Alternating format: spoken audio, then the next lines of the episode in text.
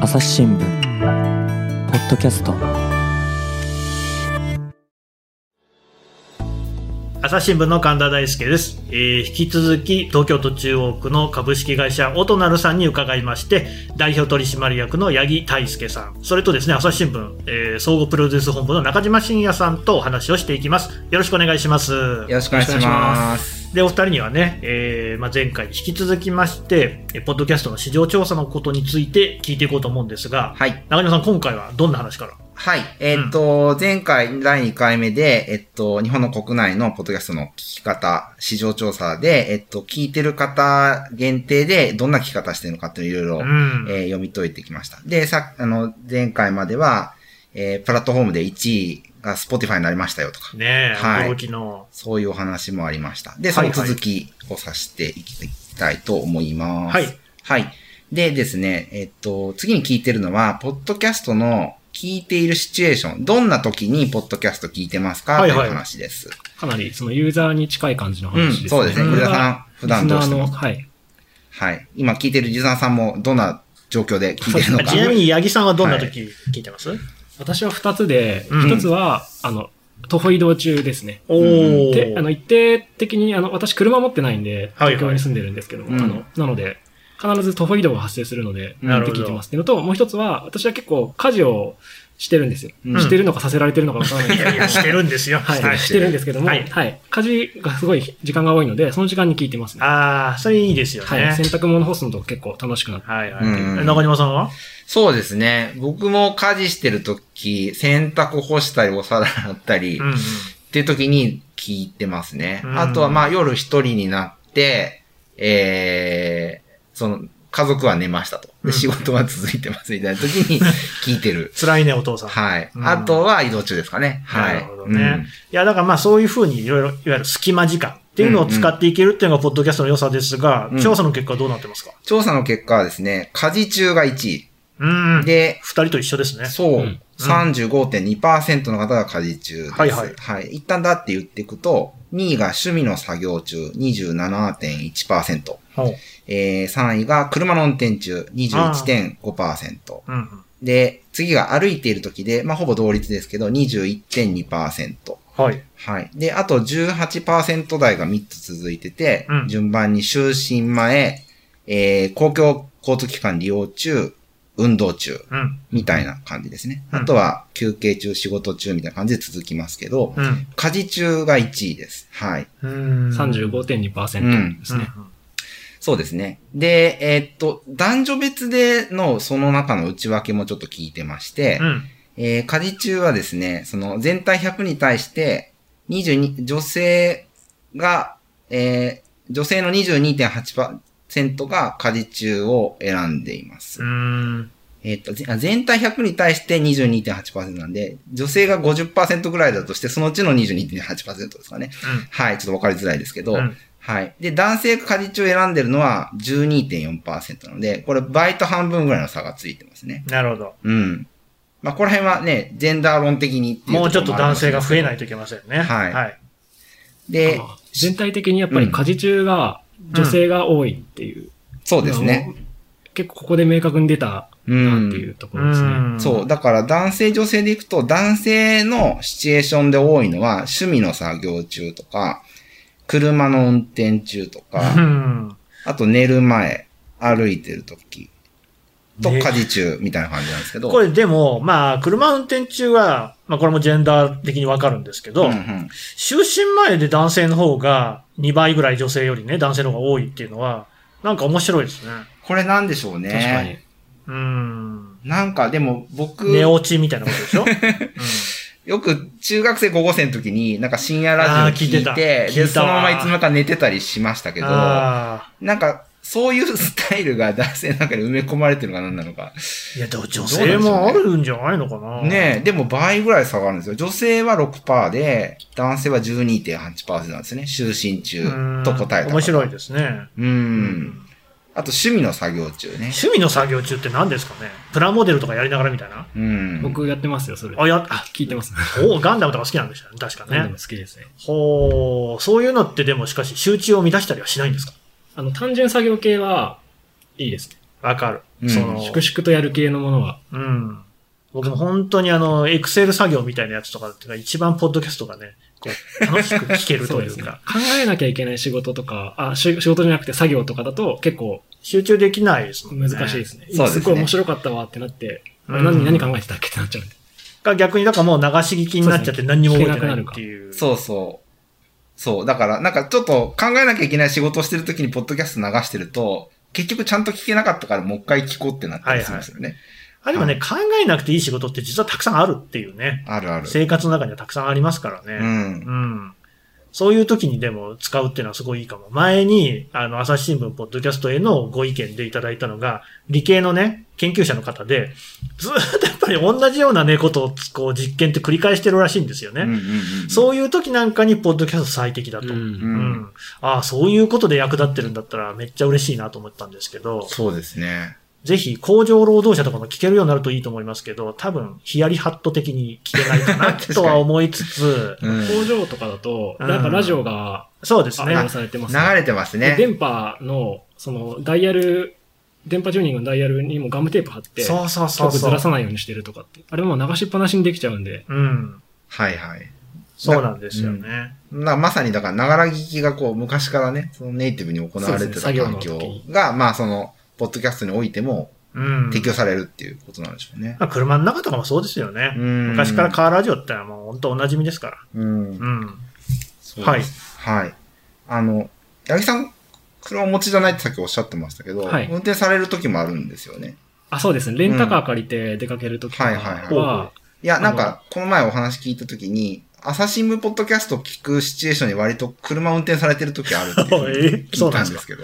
うん。はい。あ、そうですね。うん。なんかあの、ちゃんと、ぼーっとしないっていうか、ああ。気づきが。があるんで、高速乗ってる時とかに、すごい緩いポッドキャストとか聞いてると、なんかぼーっとしそうだなって思うんですけど、あー かなりインプットが濃いんで、ちゃんと集中してなきゃ聞いてない、あし集中しないと聞けないっていう感じなので、うんうん。結構その、しかも高速の時間ってだいぶ退屈じゃないですか。そうなんですよね。そういう有益な時間に変えられるって感覚だと私は結構聞聞いてま。す。で、すいません。この話、ポッドキャストの調子シミュレーションって、なんか状況によっても結構違うかなと思っていて、うんうん。なんか仕事上がりとか、就寝前とかって聞くもの多分違うような気がしてあてあ、そう、絶対そうです。はいはいはいはい。もう就寝前とかすっごい小難しいのとか聞きたくないなとかあるかもしれないですし、うん逆の方もいるかもしれないですけど、うんうんだから僕も月曜の朝とかはやっぱりこうちょっとね、意識高めの番組を聞いたりして、はいすごいわかりこう心を震わせるっていう感じありますもうんん。うんうね。んうでん。金曜の夜とか絶対聞きたくないもん、そんな僕あの虚構新聞ニュースばっか聞いてます、ね。の。わもう夜ー夜とか疲れちゃってるんで嘘を全部聞こうと思って。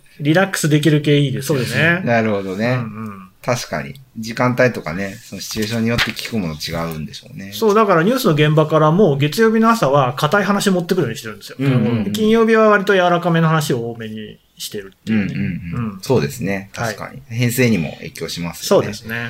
えーっと、あと、なんか海外の似たような調査もちょっとちなみにで見てみたんですけど、うんえーっと、ガーディアンさんの調べたイギリスの調査だと、えー1位がリラックスしている時っていう。へえ。これもうちの項目には入れてないんですけ何ですかそのど、リラックスしてるまあ時なんかちょっとバクとした。で、これが52%ってすごいスコア高いんですよね。うん。で、2位が、えークリーニングハウスワークなので、えーまあ、家事中ってことですかうね。んああ、そうですね。はい。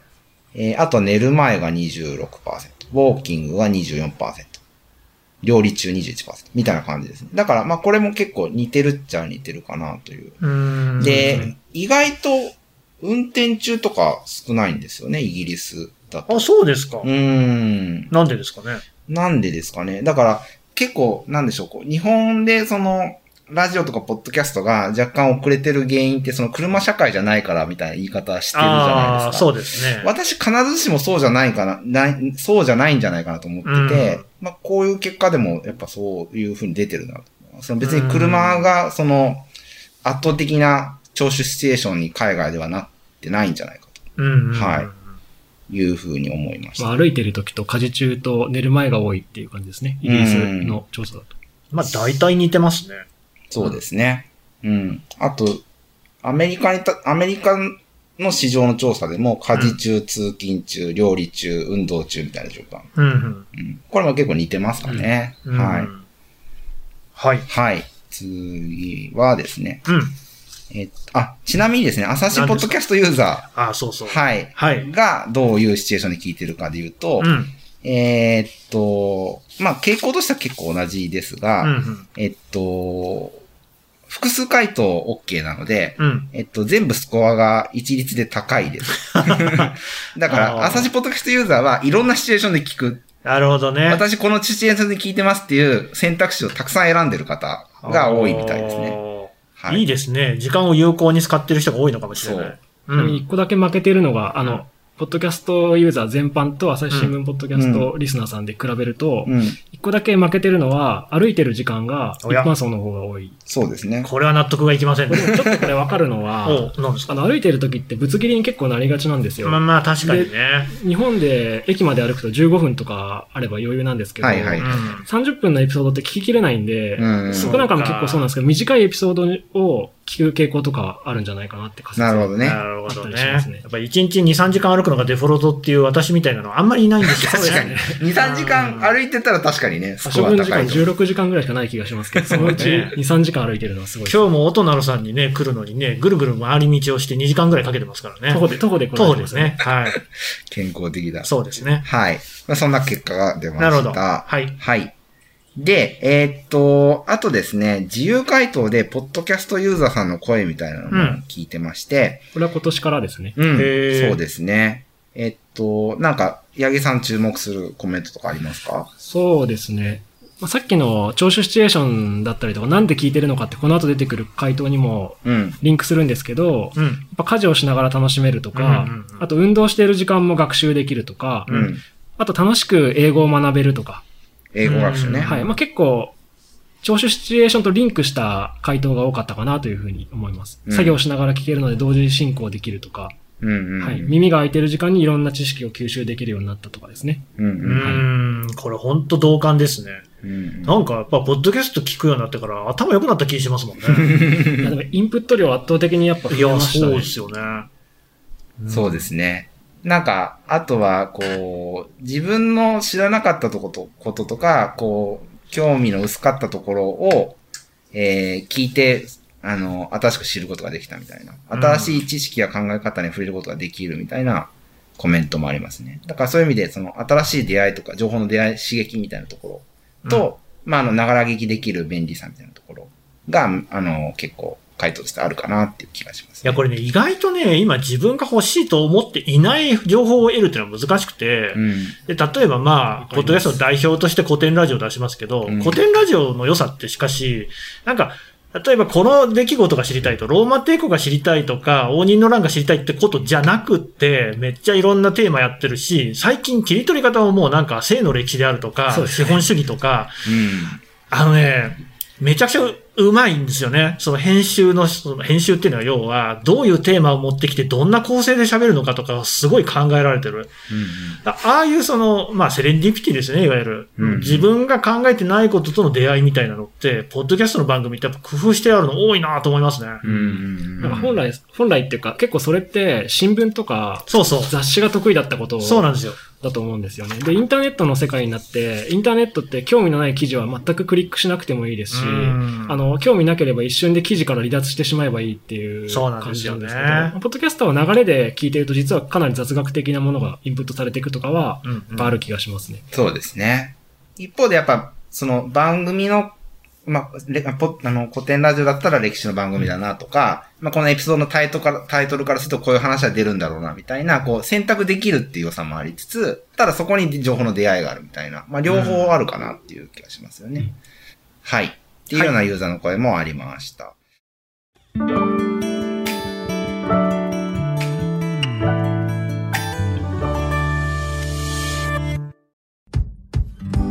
難しいニュースもポッドキャストで解説を聞くとちょっと理解できるかも朝日新聞デジタルのコメントプラスって知ってるテレビでおなじみのコメンテーターや記者が記事の背景やその先について投稿しているよもっと深くもっとつながる朝日新聞で、えっ、と、続きましてですね、えっ、と、ポッドキャストで聞かれているコンテンツジャンルとかはどういうもんなんだろうかと。気になりますね。はい、うんいう質問がございまして、はい。えー、まあ、えっとですね、Apple Podcast とかで、ポッドキャストのカテゴリーみたいな、えー、区分けがされてるんですけど、うん割とそれに基づいてですね、どんなジャンル聞いてますかって質問しました。はい。で、1位はニュースです。これは、あの、うんぶっちぎりでした。さらっと言いますけど、はい。えーっと、そう、いあの、ニュース、聞いてるジャンルは何ですかの中に、複数回とかですが、うんえーニュースが48.6%。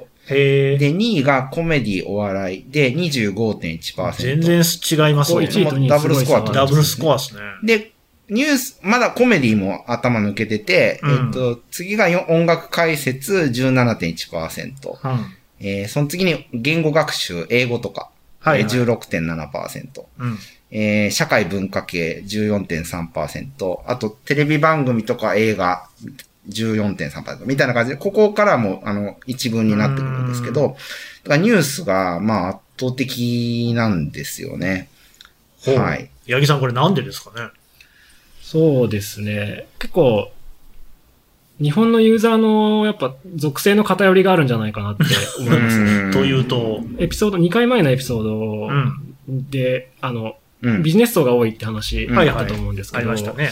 多分大衆層が増えるというか、なんでしょう。はあマジョリティみたいな人たちがどんどん増えていくと、もっとあの、お笑いが好きとかって増えてくると思うんですけうんど、うん今って結構意識高い人たちが多いなるほど状ね。態なんで、14%とかしかいない中で言うと、うんニュースに集中するのはわかるなっていうふうに。思思いますねまあ、私は、あの、王者 NHK ニュースが強すぎるのではっていう気もしますけどね。うんそれもありますね。定時に配信されて本数が多くて、で、みんなこう聞いてるっていうね。あれやっぱ強いですからね。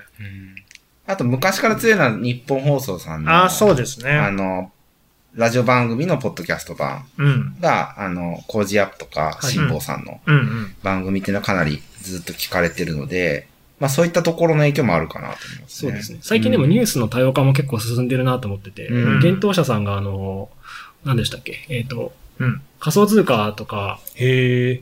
にと、ブロックチェーンとかに特化したニュース番組やってたりとはあか、はあはああれすごいですね。ウェブって結構そういう傾向あるじゃないですか。昔はインターネットで、うんうんあの、もう新聞社みたいな総合的なニュースからだんだはいはいん、こう、バーティカルな、あの、食に関するだけのニュースとそうかですねにこうなっていくっていう傾向が、だんだん出てきてるのかなっていう気はしうんまうすね。んうん。はあ、ニッチなものもこれからどんどん増えそはい。でも情報収集するっていうのには、あの、同じニーズなんで、う。うん。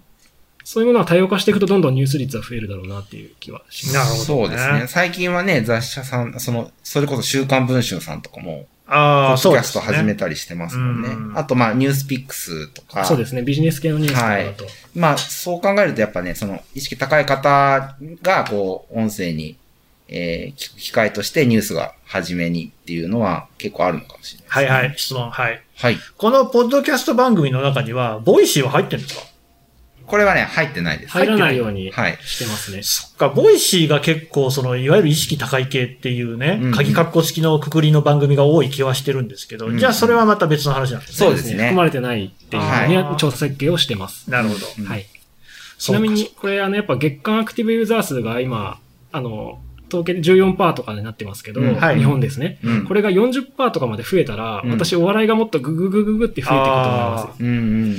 そうですね。でも、お笑いどうなのかな。実際に今、ラジオ局でやってる番組なんかを聞いていても、はい。やっぱりそうは言ってもニュース番組が長いんですよね。その、占める時間としてはね。うんうんで我々の番組ってやっぱ深夜とかが多いと。うん、面白いんですけど、で、ポッドキャスト最近すごい増えてる。特にあの、ゲラっていうのができてから、はいはいはいそのネットで聞けるお笑い番組ってすごく裾野が広がって、かなりこう、目端の聞く芸人さんはみんなやってる感じすらすね、してきてるっていう。これからこう、競争も大変そうですね。そうですそね。うですでねもやっぱ日本のね、お笑い文化っていうのはすごい、あのー深いものがあるので、あと幅広いものがあるので、まあそれがね、本格的に音声に入ってきて、で、それがリスナーさんついてくると、まあ、その全体広がるんじゃないかなっていう気はしますよね。あの、アメリカの、アメリカに対して調べたニールセンの調査があるんですけど、はいはい。えーこれ2021年の調査で、えっと、18歳以上、コメディが1位、へー 2, 位がニュースという感じで、そうなんですね。まあ、今、皆さんが予想したような、あの、日本の未来みたいなところに、アメリカが、ね、そのアメリカはそれこそ40%ぐらい、 5年先ポッドキャスト聞いてるのでうんえーっと、まあ、一つの回としてこれがあるのかもしれないってありますね。コメディが1位で、ニュースが2位な。うーん。大体あのコメディが40から50%ぐらいで、うんで、ニュースが、そうですね、30%から40%ぐらいっていう、あー10%ぐらいの差をつけてうん、コメディが勝つっていうのが、あの、2021年のアメリカの、ポッドキャストのジャンルのデータですね。なそうるですほねど。あちょっとと、このデータを私見てたんで、うんあの、日本ニュースめちゃくちゃ高いなって思ったのもあります。そうですね。うん。あと、なんか海外だけの特徴で言うと、その、トゥルークライムっていう、あそのはいはい犯罪実録ポッドキャストみたいのが、まあ、もともとポッドキャストがアメリカで大爆発したきっかけがそういう番組だったりすることもあって、うんそれが4位ぐらいに食い込んでて、えっと、日本の場合はですね、事件犯罪っていうジャンルで聞いてるんですけど、6.8%で10何位ぐらいなので、あんまないですかそう、日本の合場合はあんまりそういうコンテンツもないし、そういう習慣も今のところないかなっていうう感じですね。ん。うん。なるほどねそうです日本だともう少し高く出るかなって思ったのは、うんあの言語学習なんですけど、はいはいはい言語学習、まあ、英語学習とかは、この順位だと4位。日本は4位で、うんで16.7%でした。まうあん上位にはいるんですけど、ニュースとコメディがあもっと圧倒的だったなっていう感じ。そうですね。だから、Apple Podcast とか Spotify さんのランキングでも結構英語学習のやつは、まあ、かなり上位に食いう込んでるんんそうで、ですね僕もこう、ちょっと低いなと思ったんですけど、まあ、一方で思ったのは、あれってその、聞く人はめちゃくちゃ聞くじゃないですか。確かに。はい。その、英語学習を毎日習慣化しようっあていーそううだねためにこそ、ポッドキャスト聞いてると思うので、その、ユニークユーザーに対しての、こう、回復フリクエンシーがすごい高いんじゃないかなと思ってて。頻度が高いってことですね。うん。だから、あの、聞かれてる回数は100回でも、その、聞いてる人はちょっと少なかったりするのかなってちょっと思いました。はい。僕はこの結果見ると、その音楽解説っていうのが3位に入ってるじゃないですか。うんうん17.1%でこれ、言語学習より高いわけですよね。うんはいうんうんうーん、全然聞いてないなと思って。だからまあ、ああるのは知ってるんですよね、いくつかね。うんうんだからこういう、その Spotify だったり、Amazon Music だったりで、ポッドキャストが聞かれるっていうことを考えれば、それは当然音楽解説って需要あるよなと思って。ミュージックトークとか、Spotify の機能とかが使われて、それで聞いてる人とかがいるんだろうなっていう。音楽が流れて、著作権処理した音楽が流れて、その後そのポッドキャストで解説がシームレスで聞こえるというやつです自ね。分で FM ラジオやれるっていう感うじ。んうんこれもだからかなり需要ありそうだし、面白そうですね。うん。そう。最近、だからそれがアーティストさん自体が、そうですよねの自分のライナーノートみたいな感じで、はいはいアルバムのコンセプト一曲一曲説明していくみたいのがあるんですよね。そう、宇多田ヒカルさんやってましたね。ああ、そうそそうそうりゃ聞きます自よ分のね。曲の解説してるんで、それ聞きますよね。ただヒカルさんが自分のアルバム全曲解説とかしてたら、絶対聞きますね。まあ。贅沢うん。であそう昔ね、音楽雑誌で、こう、特集みたいになってた、そういうやつが、直接生声で聞けちゃうみたいになってますからね。ああ、これ面白いですね、でもね。だからうん、音楽をやってる人が、これまでは音楽評論家によってね、解釈を、まあ、勝手にされてるみたいな一面もあったわけじゃないですか。うんいやいや、そんなこと考えてないけど、みたいな風にアーティスト側がこう、異議申し立てをするってこともね、あった。これ、でも自分で喋れるようになるってことになると、いよいよその評論とかの活動に影響が出そうですよね。はいはいはい。確かに、民主化されますね。これね、でもね、実は報道も一緒なんですよ。うん本当あの、オリンピックの時に思いましたけれど、コロナでやっぱり取材がなかなか難しい。それでこう、あるテレビ番組、テレビ局なんかだと、カメラをね、もうコーチの人に渡しちゃって、これでちょっと密着撮ってくださいと。そうするとね、でもね、やっぱ表情の柔らかさとか発言の自然さが、もともと選手とコーチの関係だから、はいはうん。そこに記者やディレクターが入るのによっぽど自然で、すごいね、いい絵が撮れてるんですよ。うん技術はないんですけど、いい絵が撮れてる。もう、常、すでにアメリカだと、オリンピックも、TikTok で見てる人がすごい多いというわけですよ。うん。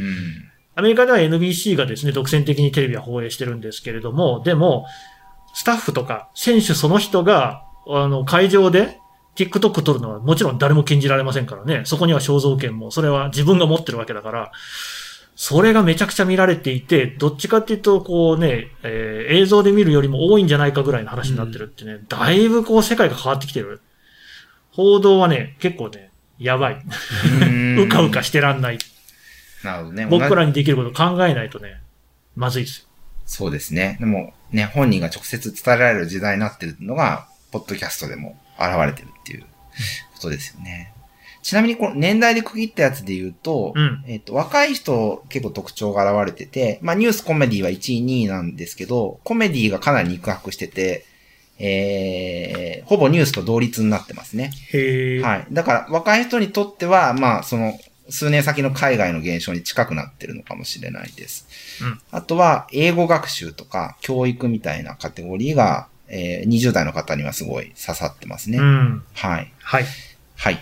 続きましてですね。はいはい。えーあ、ちなみに、えっと、朝日ポッドキャストのユーザーに聞いてみたら、うん。えーっと、コメディ以外は全部スコア高いっていう。 コメディだけは負けてる。まあ、正しいというか逆転してるんですけどそうだよねっていう感じの気はしますけど。感じですね。だからいろいろ聞いてますってことですね、朝こ日れのでポッもコドキメャストディ勝ってたらすごいですよね。そうですねコメディとして聞いてるのかって。うん。はい。えーっと、うん続きましはいて、はいポッドキャスト番組の探し方です。ああ、これ大事。はい。どん、どこで番組、新しい番組見つけてきてんのという話はい。です。一番目が、ポッドキャストアプリで検索する。だかあら、ー Apple ポッドキャスト内で見つけたとか、はいはい。 Spotify 内で見つけたってことですね。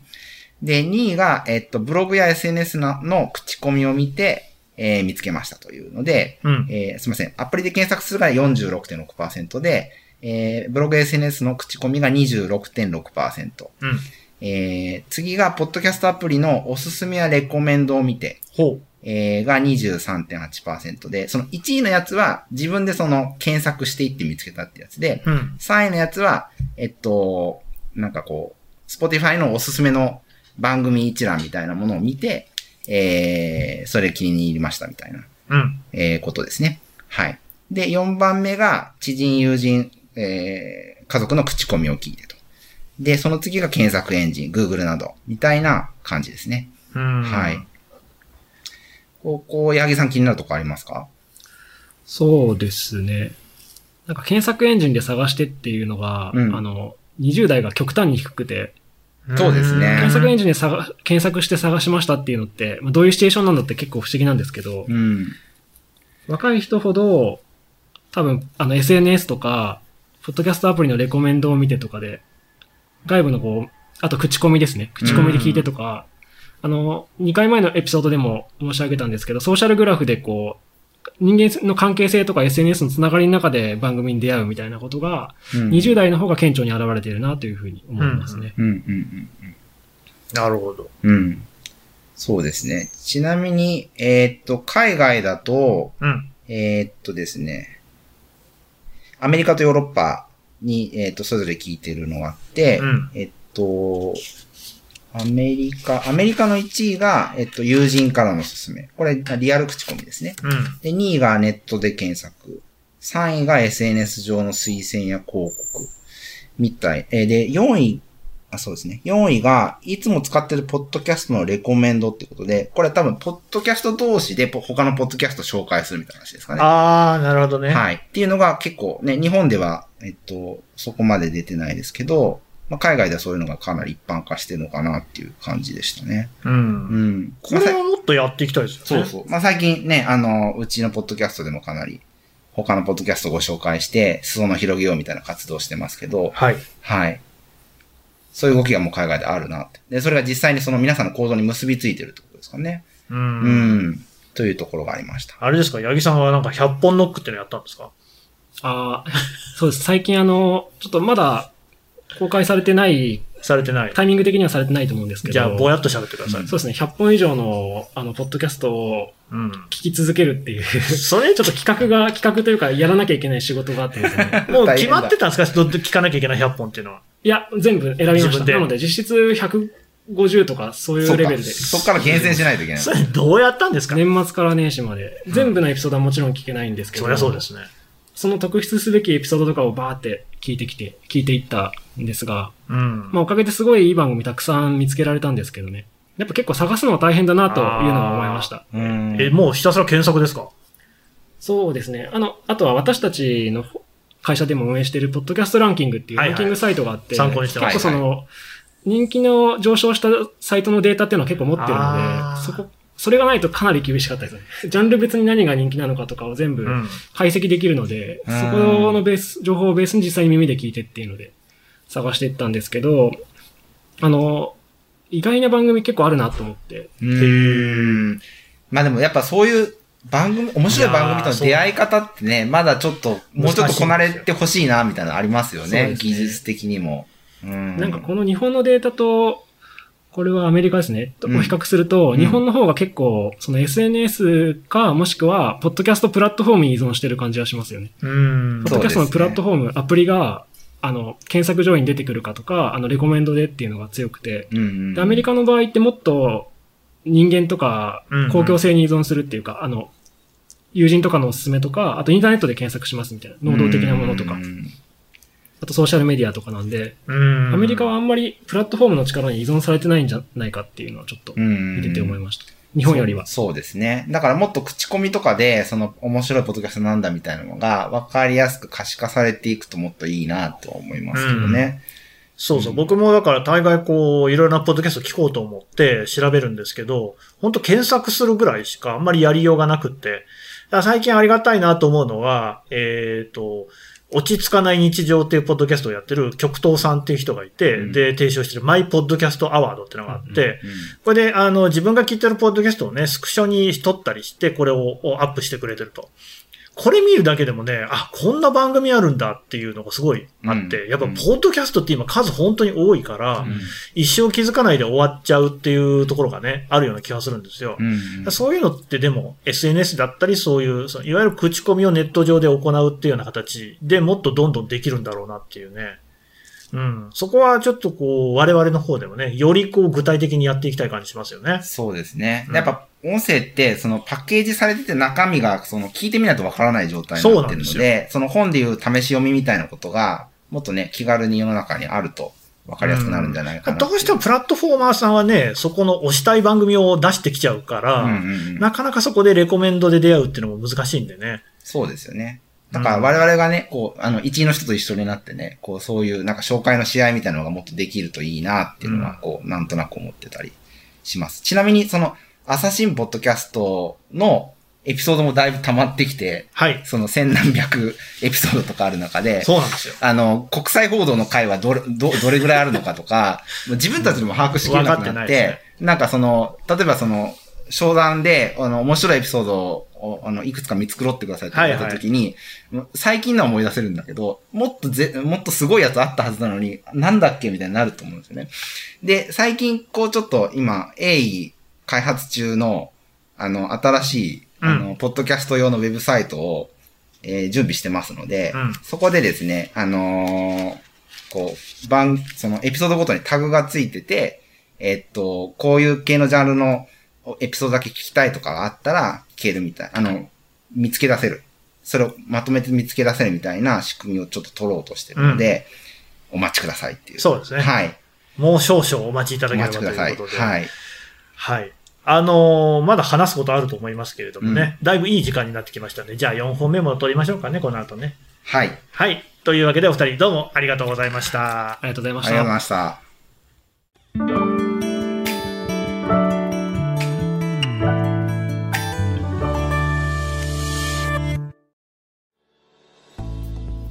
はい。ということで、えー株式会社オトナル代表取締役の八木大輔さん、そしてですね、朝日新聞の総合プロデュース本部中島信也さんのお話を聞いてきました。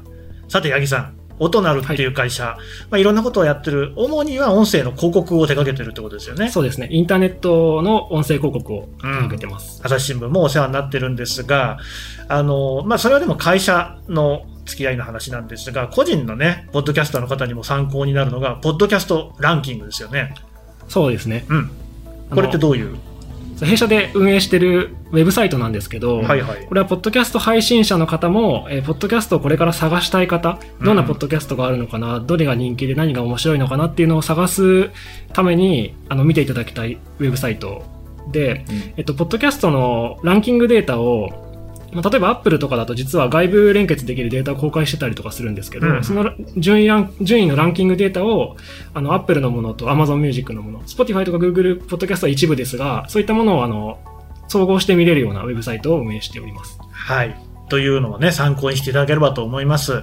あとは、今回お話ししてきたことはすべてですね、えーウェブ上にえーデータとしてですね、載せておりますので、細かい数字であるとか、もっとこうね、詳しいこと知りたいという方は、ぜひそちらをご覧ください。はい、ポッレポドキーャトストののね。内容ですね。はい、はいレポート内容、概要欄からリンクを貼っておきます。というわけで、八木さん、中島さん、どうもありがとうございましたあ。りがとうございましありた。朝日新聞ポッドキャスト、朝日新聞の神田大輔がお送りしました。それではまたお会いしましょう。この番組ではリスナーの皆様からのご意見ご感想を募集しています概要欄の投稿フォームからぜひお寄せくださいツイッターやメールでも受け付けていますツイッターでは番組情報を随時紹介していますアットマーク朝日ポッドキャスト朝日新聞ポッドキャストで検索してみてください